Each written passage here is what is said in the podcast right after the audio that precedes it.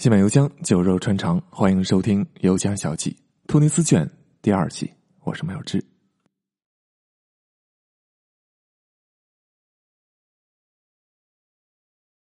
好在我们俩心都比较大，什么艰苦的环境没住过呀，所以无所谓，没说要换房间或者是换住的地方，反而觉得这事儿音吹似听。想起我人生里第一次见到小强啊，是高中的时候，小时候是没见过的。那是高二学农期间，高一的课外训练叫军训啊，高二的那个训练叫学农，就是学农民一样到地里去干活。我们那次学农说起来还很好玩，天天下大雨，导致我们没有办法出去活动，在屋里面也没办法做农活啊，所以我们天天干嘛呀？天天在学校里打牌。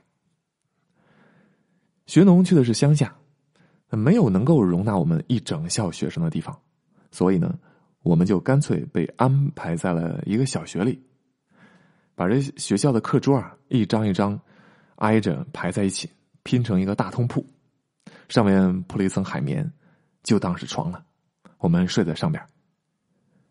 问题是学校的课桌形制不统一，有的高，有的矮。一看就是东拼西凑来的，可以想见那个乡间小学条件有多艰苦。我挺惨的，刚好睡在两个桌子的拼接处，那两个桌子高矮不一样，睡觉的时候刚好睡在中间那条线上，硌得慌，几天都没睡好。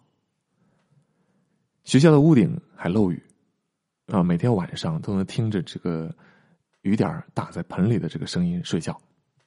我们住的是学校最高一层的教室。屋顶漏雨，直接就漏到我们这儿。屋里摆了好几个盆，滴滴答答接雨水。走廊里呢，也放了十几个盆，一字排开。屋顶漏下来的雨哗啦啦掉个不停啊！走廊里可热闹了，叮当当当，叮叮当当啊！天天暴雨倾盆，也不能出去干农活啊，那怎么办啊？大家就是窝在教室里面打牌。某天中午吃饭的时候，赫然发现桌子底下趴着一只很大的小强。特别大，不知道是不是乡下养分充足，还是水分充足，怎么着的？那大强的翅膀油光锃亮，了，引燃的发青了。现在都还能想起来，他当时趴在那儿那个样子，特别的壮硕。之后很多年里就没再见过小强了。一来我家里没有，二来是学校里除蟑工作特别彻底，每隔一段时间，大家住过学校吧？学校那个宿舍啊，每隔一段时间就会有人来除蟑打药，所以。直到大四毕业，就都没有再见过了。本科毕业之后，在研究生入学之前有两个月间隔期，好像是两个月。那个期间新宿舍搬不进去嘛，就在另外一个地方租住了两个月。那地方也是个宿舍形式，一个月七百块钱啊，一个房间六个人。但这个地方就不像学校宿舍管那么好了，没人打药，也没有人整理卫生，到处都是小强。一掀开被褥啊，就能看到小强嗖的就窜过去，一瞥眼就能看到墙上小强滋溜一下跑过去，把墙角的扫帚一拿开，底下密密麻麻的一大片小强的幼崽儿。最可怕的是有一天夜里，对面上铺那哥们儿先睡了，鼾声渐起，其他人还在打游戏呢。偶然间我就抬头看了一眼，不看不要紧，好家伙，只见一只小强从他脸上嗖一下爬过去了。打那以后。我晚上睡觉之前都要清理一遍床铺，我倒不是怕它爬我身上，我是怕它钻进我耳朵。这不是危言耸听啊，每年都有这样的案例，就是小强爬进人的耳朵，啊，它是很有可能造成耳部感染，甚至是听力丧失的，很可怕的。屋子里小强后来太猖狂了，有一天我们忍不了了，大家一起搞了一次小强大清理。不过也没清干净。那短短的两个月里，让我有了非常深刻的和小强共处的经验。此后再遇到小强，基本上就都能泰然处之了。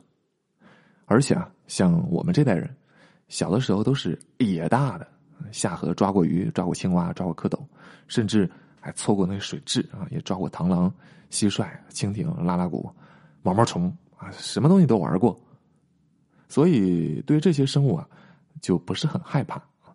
反观现在城市里长大的孩子，啊，距离自然界比较远，对这些东西比较陌生，嗯，就比较容易对这些东西有惧怕的心理。其实啊，小强是世界上最早的一批生物，比恐龙出现的时间还要早呢。人类才是后来出来的物种啊！这个世界本来应该是小强的乐园。咱们看他们是害虫，那其实对小强来讲，人类也是害虫。那咱们接下来就回到这篇开篇说的话题：德国小蠊、美洲大蠊，其实都来自非洲。那么他们怎么远隔重洋，跑到这么远的地方来的呢？首先啊，大家知道腓尼基人吗？腓尼基人，腓尼基是一个古老的民族。最早生活在地中海东岸，大约是在今天黎巴嫩、叙利亚那一带，自称是迦南人。腓尼基那是希腊人对他们的称呼。咱们看古代史，很多民族或者国家的名字其实都不是他们本名，而是其他人对他们的称呼。就好比你本名叫叫王双，可是隔壁管你叫王二狗，时间长了，大家都习惯叫你王二狗，这名字越来越响，进入史籍。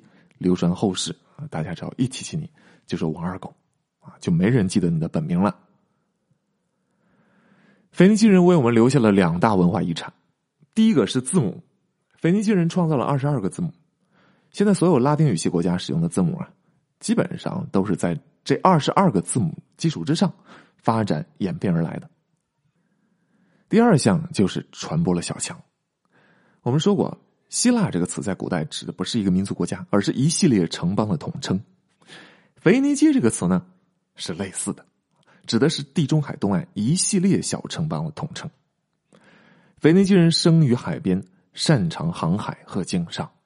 那个时代航海啊，基本上都要沿着海边走，不能离开岸边太远的，因为那会儿行船只能靠风帆和划桨，没有其他的动力，离船太远就回不来了。那就通过这种方式，腓尼基人驾着他们的船绕了地中海一圈据说还驶出了直布罗陀海峡，最远抵达过不列颠，最南到达过好望角。航海过程中，他们在地中海沿岸建了很多殖民地，尤其是北非，也就是地中海南岸这块其中最有名的一块殖民地叫迦太基。突尼斯旅行的重头戏啊，就是参观迦太基遗址，了解布匿战争。而迦太基都城遗址就在今天的突尼斯城附近。看突尼斯这个国家所处的位置，就可以知道它的战略位置有多重要。往西是阿尔及利亚、摩洛哥，往东是利比亚、埃及，它刚好处在北非的中央。而且，突尼斯是非洲大陆往北突出的一个地方啊，像个蝎子一样打进来，刚好卡在地中海南部航线的中心。正因如此，迦太基城发展迅速啊，逐渐的繁荣起来，成为了重要的商贸中心。迦太基本来是块殖民地，结果后来呢，反而比腓尼基他们的老家地中海东岸发展的要好。到公元前七世纪，发展成了一个强大的奴隶制国家。鼎盛时期，它的领土包括整个地中海南岸，然后还往北推进，过了直布罗陀海峡，占了西班牙地区的南部。此外呢，还包揽了地中海上的西西里岛的西部、萨丁岛、科西嘉岛。这里多说一句啊，西西里岛、萨丁岛是属于意大利的，而科西嘉岛是属于法国的。这三个岛的位置呢，你看就知道，这个迦太基的势力已经非常逼近亚平宁半岛了啊，就是意大利现在所在的地方。当时亚平宁半岛上的政权是罗马，迦太基势力往北扩张，罗马势力向南延伸。啊，两者势必要发生冲突啊！罗马人管腓尼基叫布匿，后来双方就打了三场大战，史称布匿战争。三次布匿战争之后，迦太基惨败，罗马把迦太基夷为平地，熊熊烈火燃烧了十七天。从那以后，迦太基就不复存在了。有关这三次布匿战争啊，咱们后面会专门找十几期节目来讲讲。腓尼基人擅长航海经商啊，他们到了非洲之后呢，啊，原产于非洲的小强就跟着上了船，跟他们货物一起爬上了船啊。此后呢，就跟着他们追波逐浪，他们把商品卖到了地中海沿岸的各地，把船停靠在各地。那小强呢，也就跟着流转到了各地，在欧洲大陆上繁衍生息。后来，阿拉伯商人崛起，在东西方之间互通有无。